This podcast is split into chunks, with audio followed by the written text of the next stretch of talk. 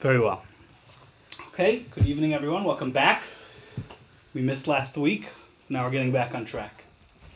So, I'll give you a little recap of events of last week's parsha, last week's Torah portion, in order to give us perspective on this week's. Before I start, I wanted to actually make sure. I invited you. Um, wanted to actually make sure. I have been using the phrase archetypes quite a bit in these classes. Is everyone familiar with what that means? Could be you bumped into it in your life, but you're not really sure. I want to make sure that we're all on the same Is page. it Campbell stuff or uh, Is it Campbell? No, maybe I'm wrong. so? A lot of people have talked about it, and the, the the most famous name attached, you know, in modern times to archetypes is Jung. But everyone who deals with the study of religion, religious texts, is dealing with archetypes. The idea of archetypes is right that there are certain kind of central concepts which carry a certain symbolism, and if we pay attention to that symbolism.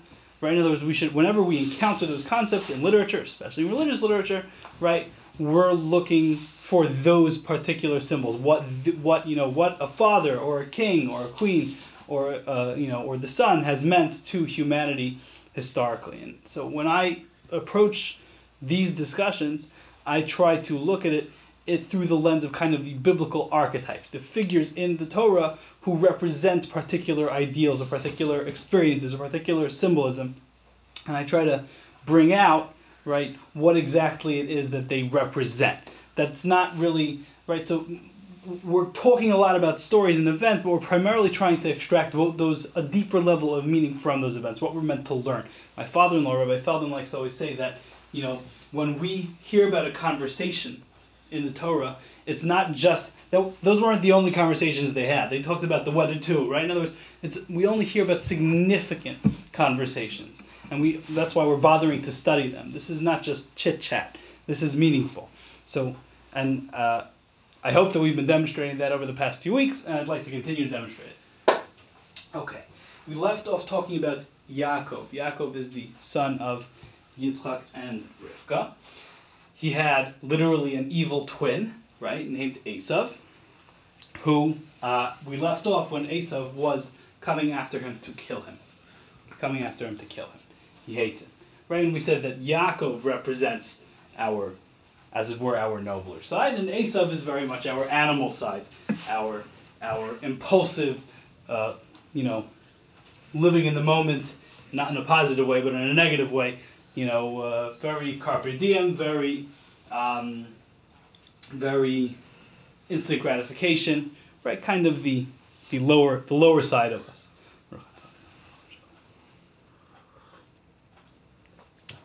Okay.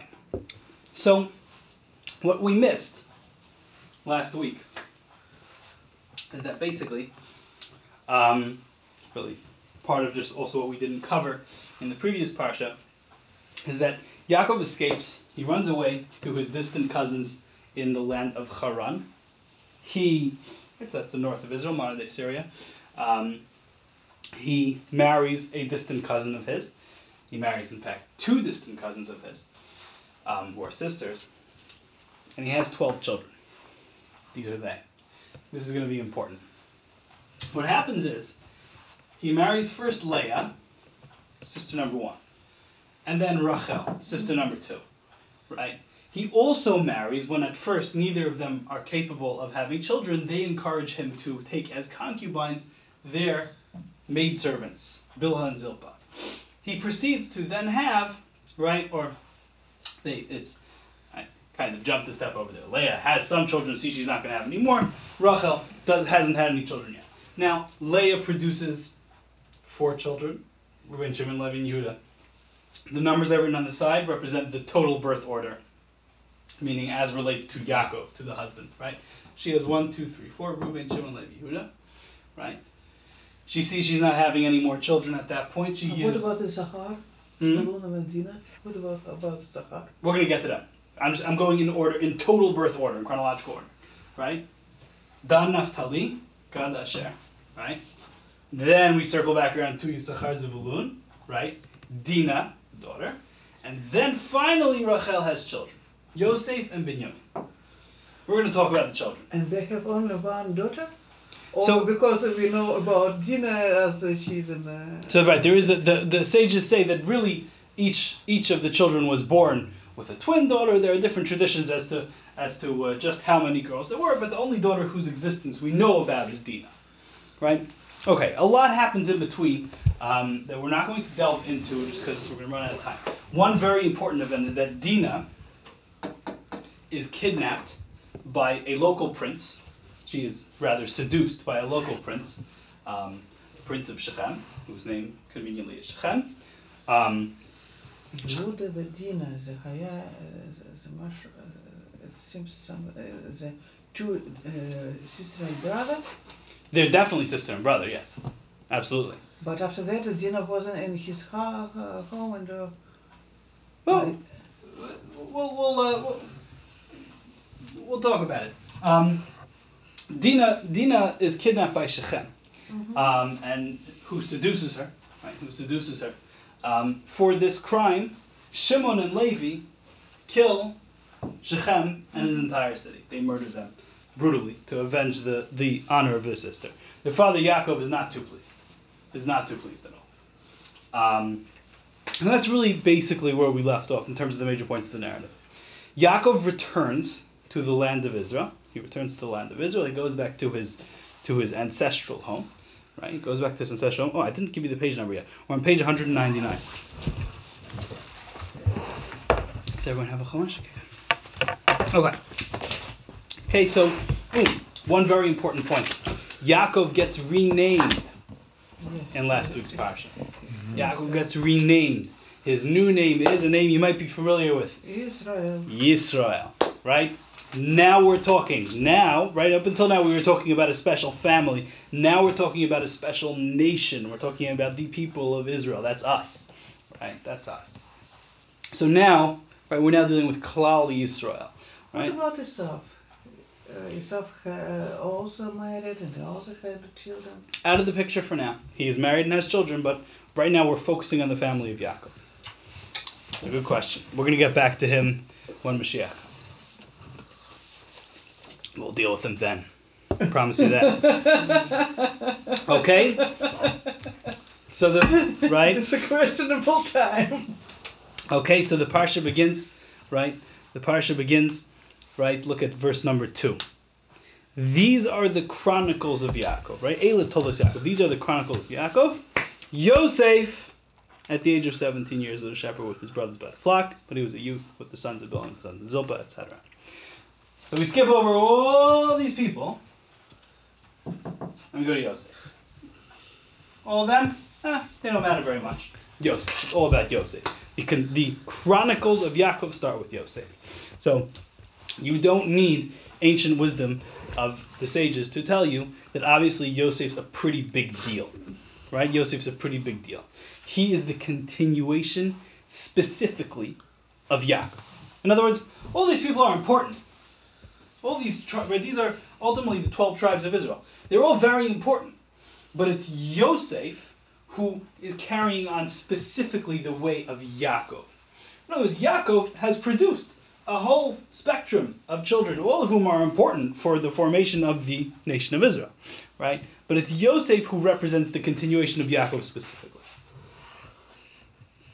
Um, uh, Yosef is, we're going to see in the coming, in this parsha, in the coming parshas, Yosef is tied to redemption and salvation.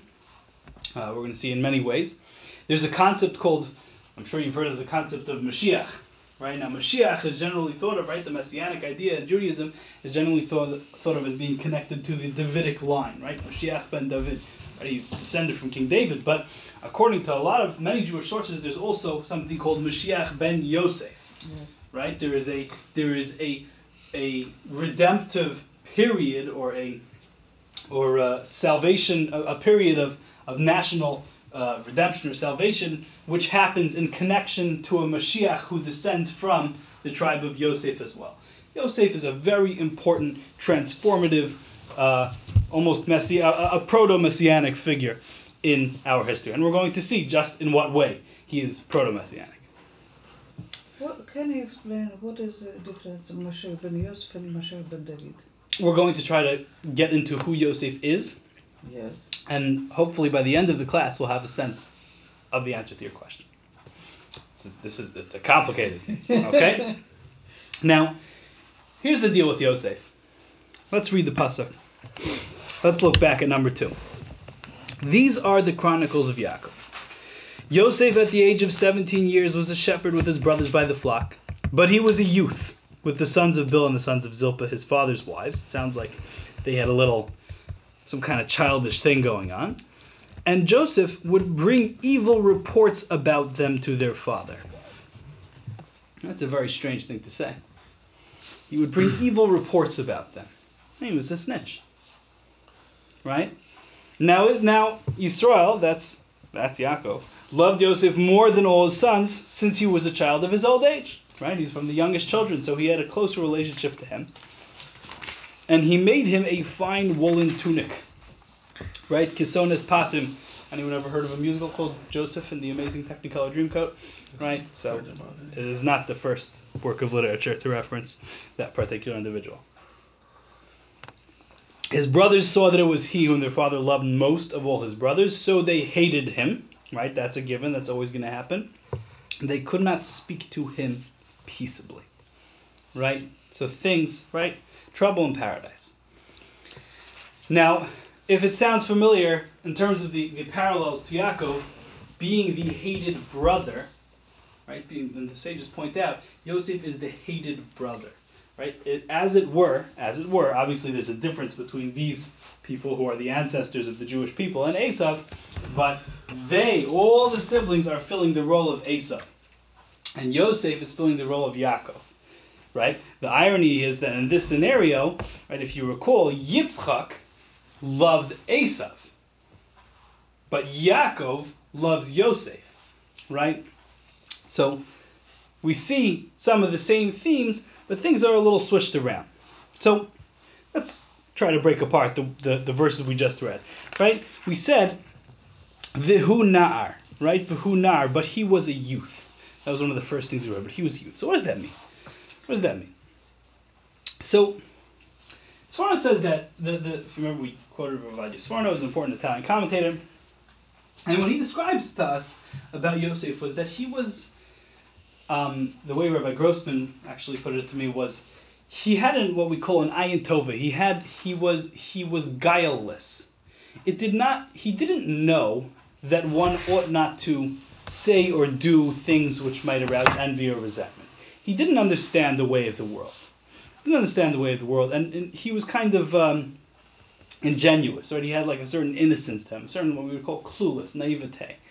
And whenever we see a theme, a character like that in literature, right, he's considered to be evocative of um, what they call the divine child or the eternal child, right? That's kind of the the concept we've talked about in the past of you know the the the child within us, the the inquiring, the the the constantly changing, the and the, the it is the child that is willing to always challenge new horizons, right? Adults tend to be set in their ways, and children are always trying new things. Um, so that has a positive side and a negative side, right? Yosef, on the one hand, is the divine child, right? He is he he brings his. It's mentioned that he brings evil reports about his brothers to his, to their father. What does he do? In other words, he snitches. He sees things that aren't right, and he says, "Hey, you know, they did X, Y, or Z. They did something wrong." right? Now, that's not necessarily a very good idea. It's not a great way to be.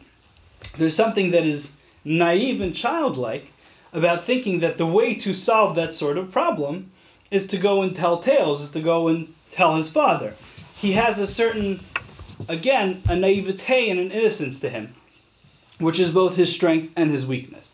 Right? And the, the, another way they refer to. Uh, they refute. They, they, they, so that's kind of the, the eternal child angle, and they talk about you know there's there's a, a psychological concept of an adult who doesn't break out of that childlike nature, that childlike uh, aspect, which is not good generally for his social relationships, for his emotional development, and you know I like a good character arc, and I'm I, I'm going to try to find one here. What we're going to study in this parsha is the development of Yosef from that kind of eternal child, from that that person who's kind of locked in childhood and childlike ways, to an adult, to a real man, right? To a real man. So, as a divine child, right? As that's the positive side, Yosef presents us with the possibility for change and for self improvement, right? And as the eternal child, right? As the eternal child, he is a nar, right? The word nar means a young man, but it also, and in Yiddish, it actually is the sole meaning of the word nar, means a fool. It means someone who's lighthearted. Right? In Yiddish, you say to upnaren. You want to fool somebody.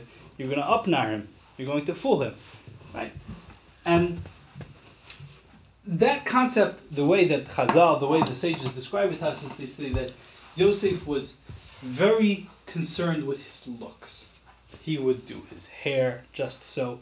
He would he would walk very consciously. In other words, he kind of overthought about the way he walked, and he would present himself in such a fashion as to he was he was obsessed in a way with kind of with aesthetics, with externals, which with things that don't really matter all that much. Right? The picture represented is somebody who is shallow, somebody who is who does not possess a rich inner development. So another and, and a major theme that we find with this sort of character in literature um, is imprisonment. Imprisonment and redemption, right? Are you guys the Star Wars generation or the Harry Potter generation? Mm. Or the none of the above generation? We're the probably Star Wars. Star Wars, okay. I, don't know. Luke Skywalker gets. Okay, Han Solo and Luke Skywalker, Okay. It depends which Star Wars. Um, the first three. Okay. All right. So Han Solo gets frozen in carbonite, right? Han Solo becomes a new. Han Solo is an eternal child. He is a man child, right? And when he gets unfrozen from the carbonite, he's a new man. He cares about the rebellion. It matters to him. He does the right thing. That's the type of character development I'm talking about. That's exactly, and the reason that that speaks to us, right? This is Pinocchio in the belly of the whale, who then he, he, he comes out. And this is a major theme in world literature. The boy who becomes a man after being imprisoned, after being put in a hole in the ground, after being locked up somewhere. This is a really big theme that everyone knows and identifies with. Um, so, pick your favorite work of literature. It's in there somewhere. Luke in the cave, in the beginning of the first movie, with the tauntauns in the snow over there. Anyway, okay, without getting too lost in the sauce over here. So, that's the theme we're going to be looking for in Yosef imprisonment, redemption, maturity. Okay, so so far, so good. So far, he's just kind of this little child who gets in the way and annoys everyone. Now, the Kliyakar, Kliyakar notes, and we've quoted Kliyakar before. Kliyakar is the great mystic, Rabbi Shlomo Ephraim Lunchitz, um, who was the rabbi in Prague in the very end of the 16th and early 17th century. And he point he claims he says that that in front of Yaakov, right? We said we said he was a child of his old age, but the Hebrew phrase is kiven zikunim hula. Kiven zikunim literally means he was a child of his old age, but another interpretation of the word zakein, which is always present in all throughout liter- Hebrew literature, is that he was ben zikunim, that he was wise and learned. In front of his father, he acted mature. He acted wise and learned. He concealed his true nature, which was a nar, which was childlike from his father. Had his father known how childish he was, he might have been a little sterner with him. He might not have been so kindly and loving to him. And what's interesting is that Kli Yakar says this might be a point also, it's, it's also a point in Yosef's favor because he knew how to act under which situation. Which, okay, that's an interesting. Words, when he was with his brothers, he acted like a child, but when he was with his father, okay, we're not gonna. That's an interesting point. Definitely an interesting point. By the way, another important hated brother in the Torah is King David himself, David HaMelech. Right? When the prophet Shmuel comes to, he's, he receives a prophecy that he's supposed to anoint the new king because the first king, Shaul, has been was no good. He didn't uh, fulfill the will of Hashem, so he's supposed to go and find somebody up in Beis Lechem, and he goes and he finds the family that the prophecy tells him to go to, and they all tell him, "Oh, maybe it's this brother, maybe it's that brother, but it's definitely not that brother David. Oof, gosh, not him. Everyone, no one, what a, what a dummy. No one likes him, right? And it turns out that David, of course, King David is King David. He is the first, second technically, but the great, the, the head of the Davidic line, the most important, one of the most important figures in Jewish history. So, the idea of, um, of the elect, of Hashem's elect, of the most important figure being simultaneously the most hated figure, is a very central one in our literature. Okay. Um, cool. Very good. Another important point the Kli Yakar says is that Yosef was, and he cites the Targum Onkelos, which you actually have here, but not in translation. But if you can read it a little bit, the Targum Onkelos in Pasuk Gimel, and the third Pasuk says that Arei right v'yisor rachem yas Yosef mikol benoi Arei bar chakim hule. He translates the word zakein also as bar chakim. What is the uh, pasuk? Uh, Pasuk Gimel on the inside column you see Targum Onkelos, uh, right? So he says right says Arei bar chakim hule. He was a wise son. He was a wise son, which the Kli Yakar says that Yaakov gave over his primary teaching in terms of his Torah, in terms of his thought. He gave over his teaching primarily to Yosef. Right? So Yosef is now he's a nar, he's a child, right? But he is a favorite. He is his father's most beloved child, right? Not unlike Esav before him, right? Who is childlike in his insistence on instant gratification and successfully conceals that from his father. Now, obviously, it's way watered down because Esav's kind of like evil, right? Esav, also kind of knew how to behave in front of different people, right? Esav seems to have known, right? Exactly. In other words, he had different faces for different situations. Yosef seems like an improved Esav, right? He's kind of like Esav 2.0. You know, he's not. We don't see that he's evil. We just see that he's. In other words, he's childish, and that's kind of like a. If you think of what Esav might have been like, perhaps as a teenager, it might have been like Yosef. It might have been like Yosef, you know, because people aren't. You could argue maybe Esav is, was born evil, right? We talked about that, but someone like Esav might be like Yosef, as as a teenager, and it's all going to depend. Are they going to become a real man? Are they going to develop in the right way? Or are they going to keep on just running after whatever they want and whatever they want? And that, that is how you develop. Uh, you know, someone either develops on a negative char- path of character or a positive path of character. Anyway, okay. We said um, back in the end of verse number three, right? Vasalo kisonis pasem, and he made him a fine woolen tunic. Right, his father gave him a special garment. Pasim, uh, it's mean uh, the strips.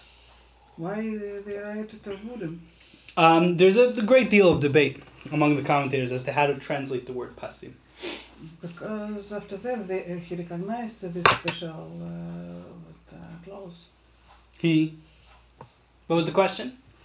So why uh, he, uh, the, our brothers uh, uh, brought uh, these uh, uh, clothes uh, and he recognized on, on these clothes because Yeah, we'll get there. We'll get there. We're not, we're not there Special, yet. Not, not, not wooden. Uh, We're- not about wooden. Well, we'll, we'll, we'll see. But they were they were the, according the simple translation is definitely that they were of a of just of a particularly fine material, and which set definitely definitely set him apart. Nobody else had that this type of tunic. It was his special clothing.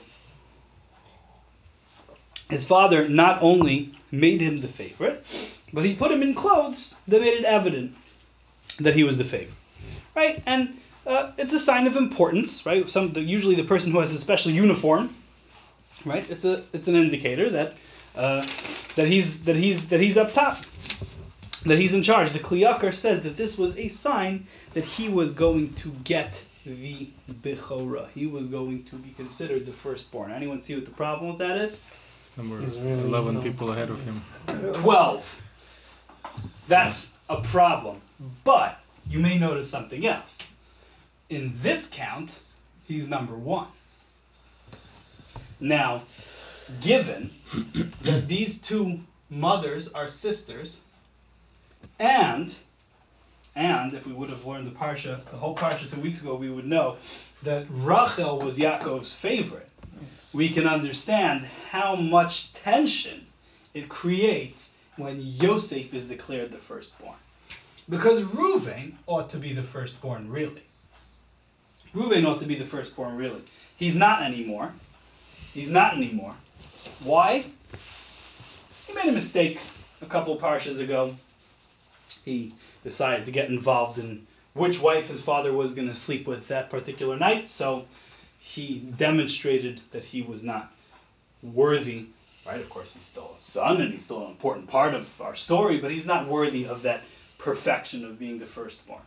So he's already in trouble. And we're going to delve a little bit, if hopefully all this time, we'll delve a little bit as to what exactly it is about his character that makes him not worthy of being the firstborn.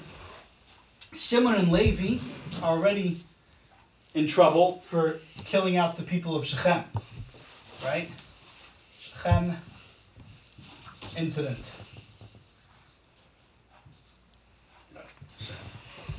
Right? They're in trouble for the Shechem incident. Okay, so it can't be them. Who it ought to be is Yehuda. By the way, who's from the tribe of Yehuda? King David. And the Mashiach, our the redemption which we are still awaiting, is going to come from the tribe of Yehuda.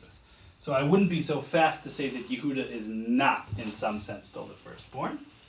The sages talk about how really the Bechora, the, the, the birthright, was kind of divided in different aspects. But Yosef gets pumped up to number one. His father makes it pretty clear. This is the successor. This is the person who's going to take over my job. Quick question, Mm-hmm. uh, not to divert, di- di- divert too much. Sure. Was uh, uh, um, the Rebbe uh, from Yehuda tribe? Lubavitcher? Yes. Um, I believe that his family did have a Okay. tradition tracing their lineage back to King David, which would mean that indeed they were from the tribe of Judah. Okay. Yes. Okay. So let's move on to the next stage. Okay? Everyone is really mad at Yosef. He looks really bad right now. Number five. On page 201. Yosef dreamt a dream which he told to his brothers, and they hated him even more. Okay, I'm going to actually read through this whole thing. Let's read through it together till verse number 11. He said to him, Hear, if you please, this dream which I dreamt. Behold, we were binding sheaves in the middle of the field. When, behold, my, right, sheaves of grain, big uh, bundles of grain, my sheaf arose and also remained standing, right, as it was as if the grain just stood up. Then, behold, your sheaves gathered around and bowed down to my sheaf. Pretty blunt. His brother said to him, Would you then reign over us? Right? Would you then dominate us? They're not too happy. And they hated him even more because of his dreams and because of his talk. Now he dreams another, he, right, he dreamt another dream and related it to his brothers. And he said, Look, I dreamt another dream. Behold, the sun, the moon, and eleven stars were bowing down to me. And he related it to his father and to his brothers. His father scolded him and said to him, What is this dream that you have dreamt? Are we to come, I and your mother and your brothers, to bow down to you to the ground? So his brothers were jealous of him, but his father kept the matter in mind. Okay? The symbolism is pretty blatant, right? Um, there's, there's a lot to be said about this, but obviously it's pretty clear what he was aiming for here. And it's pretty clear what his dreams were indicating, right? By the way, remember anyone else who has important dreams that tell him about the future? Yaakov. Right? Last time we were here, we talked about Yaakov's dreams and the importance of them, the significance of them. So dreams that we're told about, especially dreams the Torah talks about, are significant. They matter, right? But for some reason, everyone's mad at Yosef. So the Seforno points out, right? Ravadi Seforno, he says, one example of Yak- of Yosef's naive and childish nature is that he thinks it's a good idea in this mess, right, of him being in this really awkward position, right, that he thinks it's a good idea to march in one day at breakfast and tell his family these dreams. That's naivete. He thinks that as long as I tell them, the way Rabbi Grossman was wanted to explain it was, as long as I tell them this is a prophetic dream that God sent me, they'll know it's the right thing. And if they know it's the right thing, they won't be upset. And of course, that's not how the real world works. It's not how the real world works. But that is the nar in him. That's the child. That's the naive. That that's his naivete speaking, right? So the brothers are furious. They react angrily. Right? They say, "Hamaloch timloch banu." Will you? Are you going to be the king? Really? You're the king now, right? Kliyakar notes, if you look back at the verse, verse number five, right? He says Joseph dreamt the dream which he told to his brothers, and they hated him even more. Kliyakar suggests that as soon as he started talking, before he even relayed the dream, they hated him. Because he said, right, how does he open? He says, Hear if you please. Right? He says, Shimuna, please listen to me. And they said, What, we have to listen? We have to listen to you now? It was as soon as he was making demands on their spiritual world, you know, he was claiming, I have a sense of how our spiritual uh, lives should be playing out, that already was, a, was an offense. That already was. And again, this even this further contributes to the sense of his naivete. He didn't understand how it is that you can how it is that you have to approach a situation as delicate as this one. Right? So what's a dream? Americans are brought up when you hear the word the phrase I have a dream, you think of I have a dream. You think of Martin Luther King. I have a dream. And I have a dream is what you say when things are one way and you want them to be a different way. Right? And I have a dream. My dream is that someday, someday things will be different, right? My four little children will be judged not by the color of their skin, but by the content of their character. That's a beautiful dream. That's a beautiful dream. Everyone should have dreams like that, right? So Yosef has a dream. And in his dream, he's on top, right? And he innocently believes that this is something everyone needs to know right now. And all this mess, they still need to know this because this is what God's telling him that this is the way it's going to be. His brothers, they want no part of his vision, right? Again, it's a vision. This is how he sees things playing out. And he believes that he, Yosef, what he has to contribute, and this is very common among young and talented and pe- young talented people full of potential, is that they have a dream, which is a young person's dream, right? They haven't, uh, they're not old enough yet to really have a vision that matters, that's important, right? But they think they have a sense of what matters. And they want everyone else to do what they think matters. But the people around them, wait, slow down, right? This is the nature of, of, uh, of you know, the, the natural reaction of the establishment is to be conservative, right? Is to, small c, right? Is to, is to resist change, is to resist change. And Yosef, as the child, right, as the eternal child, is saying, hey, something should be different, right? There, and, and perhaps he was better than his brothers, right? This was, he was the son who his father his father poured all his effort into him. He taught him his wisdom, and his brothers were out doing things. We're not told exactly what they were doing. There's sages talk about what it might have been, but his brothers he was bringing bad reports about his brothers. They were being a little right. They were doing they, they weren't doing everything right necessarily, and he seems to have been a pretty good guy, if naive, if childish, and maybe he did belong on top, and maybe he should have had the birthright. But that doesn't mean he should have talked about it, and it doesn't mean that was the right way to present. So his brothers weren't ready to hear it. They didn't want to hear it. So what, ya- what does Yaakov do? And I think it's very telling. He scolds him. Right? Verse number 10 his father scolded him. His father didn't disagree with him. He's right. He tells him the, sages talk about why what he told him isn't necessarily, uh, per se, such a you know a, a, a disagreement or a contradiction. But what he primarily is doing is he's scolding him and he's saying, Stop that.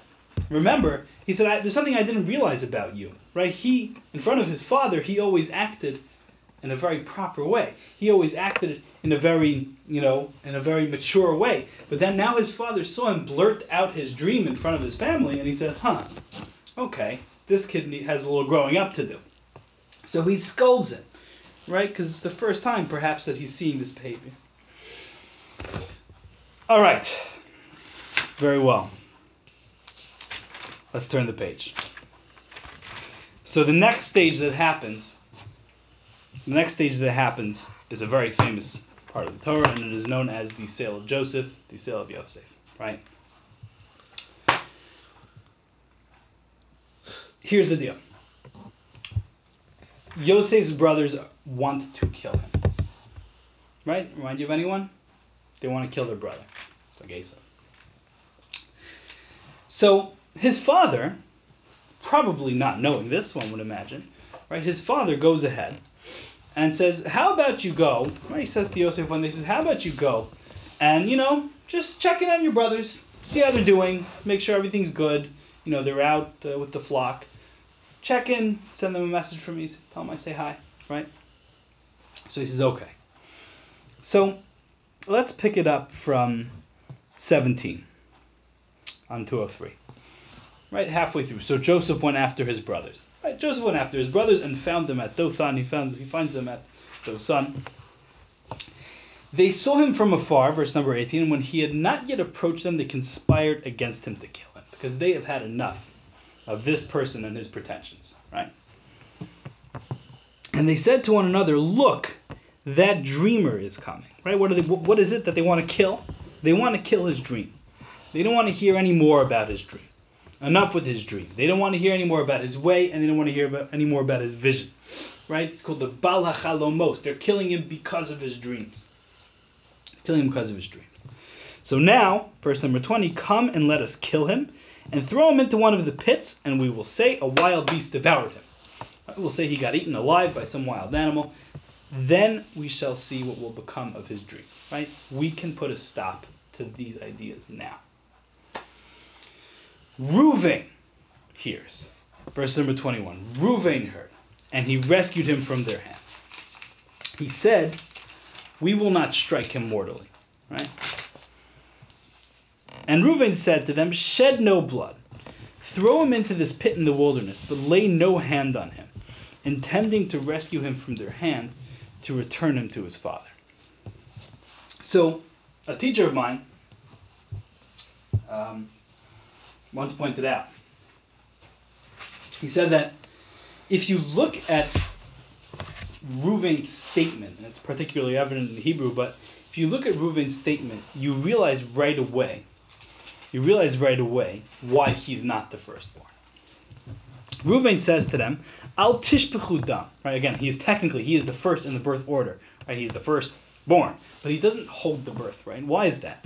Al tishpechu. He gives them an order. Don't shed any blood, right? Throw him into this pit, in the wilderness, but lay no hand on him. So the sages explain that what he was trying to say was, we're not going to kill him directly, right? Don't don't go and don't murder him. Don't kill him directly. We'll just leave him, throw him into a pit in the desert. Should be fine, right? Of course he's to die.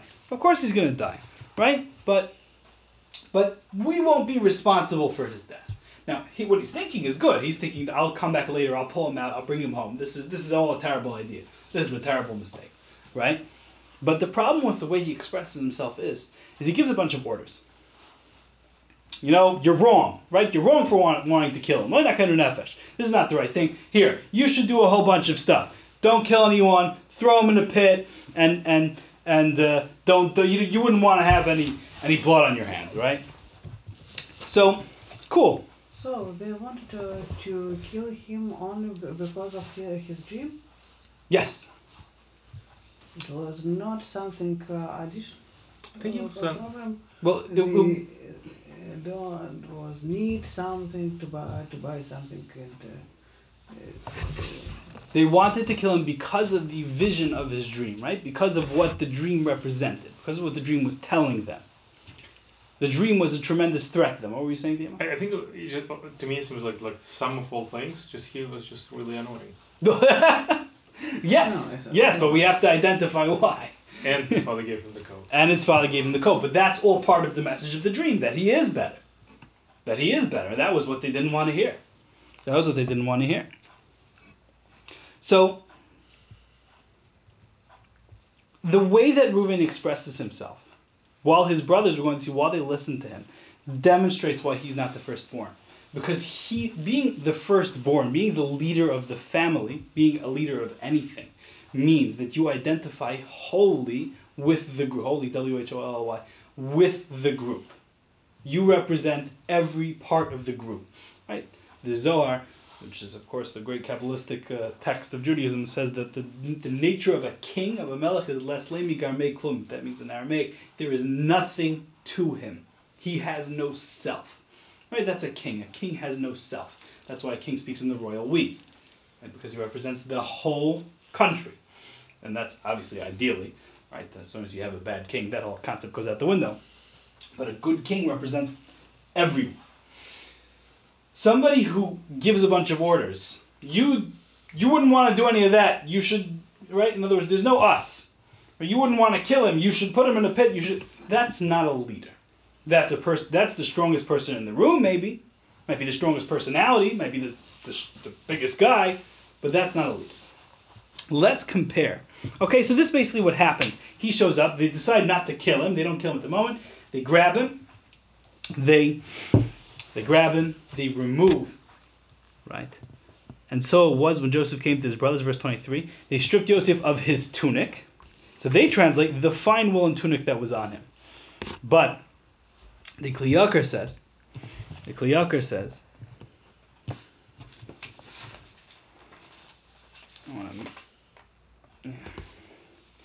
the Kli Yakar says, this is important. I'm sorry, the Sforno says, um, by the, the Hebrew says, "Vayafshitu es Yosef es kutanto, es kisonus hapasim asher olav." Two things.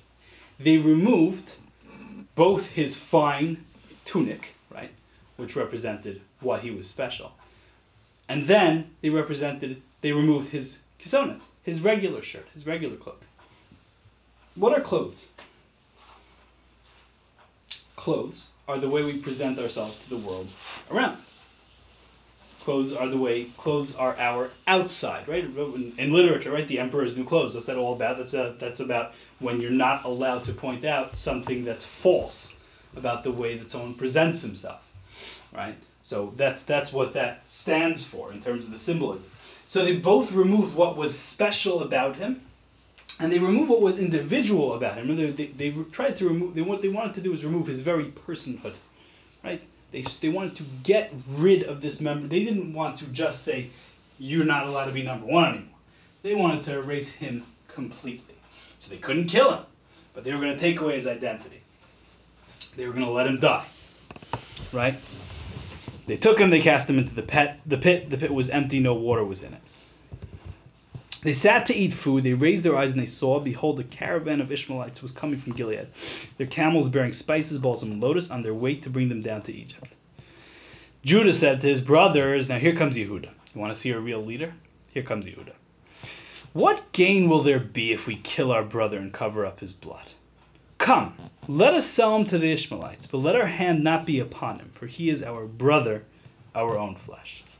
Yehuda appeals to their emotions. He appeals to their human side. Right? In other words, he's not aloof. He's there with them and he says and he says this is a shared issue we have. We all have this problem. We all right he's he's in on it. He's not giving orders. We have this brother. We don't like him very much. What's the right thing for us to do? You know what? We shouldn't let him die. Rather, let's sell him down the river. Let's sell him as a slave. Now, let's be clear. Selling your brother as a slave is bad. Don't do that. What is uh, better? What is? What is the better? To live uh, there or to, to sell? There's no question. That's exactly what I wanted to get to. Thank you for saying that. There's no question, however, that if your choice is let him die or sell him as a slave, it's better that he be sold as a slave. So Yehuda takes leadership, and that's a real leader, and Yehuda is a real leader. Yehuda is a real leader. Yosef represents perhaps a higher ideal. Yosef is an ideal, perhaps, but in terms of the real, in terms of dealing with the problems on the ground, in terms of dealing with the problems on the ground, Yehuda is a true leader, and Yehuda is successful. And in fact, that's what the brothers do. They sell him as a slave, and he is sent down to Egypt. I want to go a few minutes, a few minutes over because I'm going to wrap this up. I am going to wrap oh, this up. Oh, you the save him. Yehuda says, absolutely. Let's move on to page 213. We're going to look at the very bottom of the page, chapter 39. Okay, we are going to very briefly show how Yosef becomes a man. Right, and Yosef had been brought down to Egypt. Potiphar, a courtier of Pharaoh, the chamberlain of the butchers, the chamberlain of the butchers, a prominent Egyptian, purchased him from the Ishmaelites. Right, he's bought by a prominent man who had brought him down there. Hashem was with Yosef, page 215. Hashem was with Yosef, and he became a successful man. Right? Vayihi ish matzliach. What we're about to hear is the story of how Yosef becomes a man. And he remained in the house of his Egyptian master. His master perceived that Hashem was with him, and whatever he did, Hashem made succeed in his hand. Yosef found favor in his eyes, and he attended him. Right? He was his main guy, he was his major domo.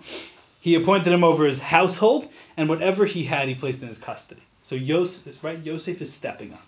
Yosef is no longer the kid brother. Yosef is responsible for the whole program in Potiphar's house.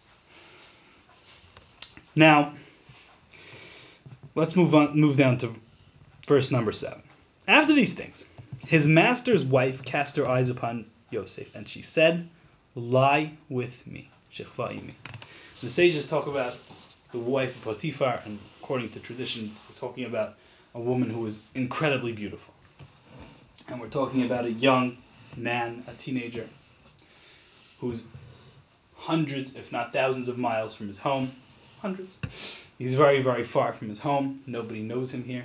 Nothing matters. His master's not around. It's an empty house. And this woman says to him, Come be with me. She tries to seduce him. Right? Tries to seduce him. What does he say? Verse number 8. But he adamantly refused. And the Hebrew, the word is Vayimo'ein.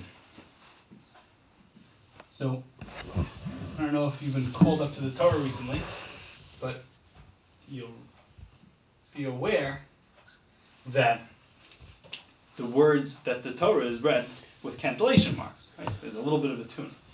The cantillation mark that appears over the word Vayimo'ein, and he refused, is one, I think there are three or perhaps four examples of it in the entire Torah, and it's called a Shalshelas and it is read as Vayimain, which is supposed to indicate that he did it again and again and again. Right? This woman thrust herself upon him again and again and again, and each time he stood firm. He stands firm. Right? He puts his foot down. Verse number 10 And so it was just as she coaxed Yosef day after day, so he would not listen to her to lie beside her to be with her. Then there was an opportune day when he entered the house to do his work. No man of the household staff being there in the house, that she caught hold of him by his garment, saying, Lie with me. But he left his garment in her hand, and he fled and went outside. That moment, when someone, when Yosef faces down temptation, he faces down instant gratification and rejects it in favor of the higher values with which he was raised is the moment when Yosef becomes a man. Okay?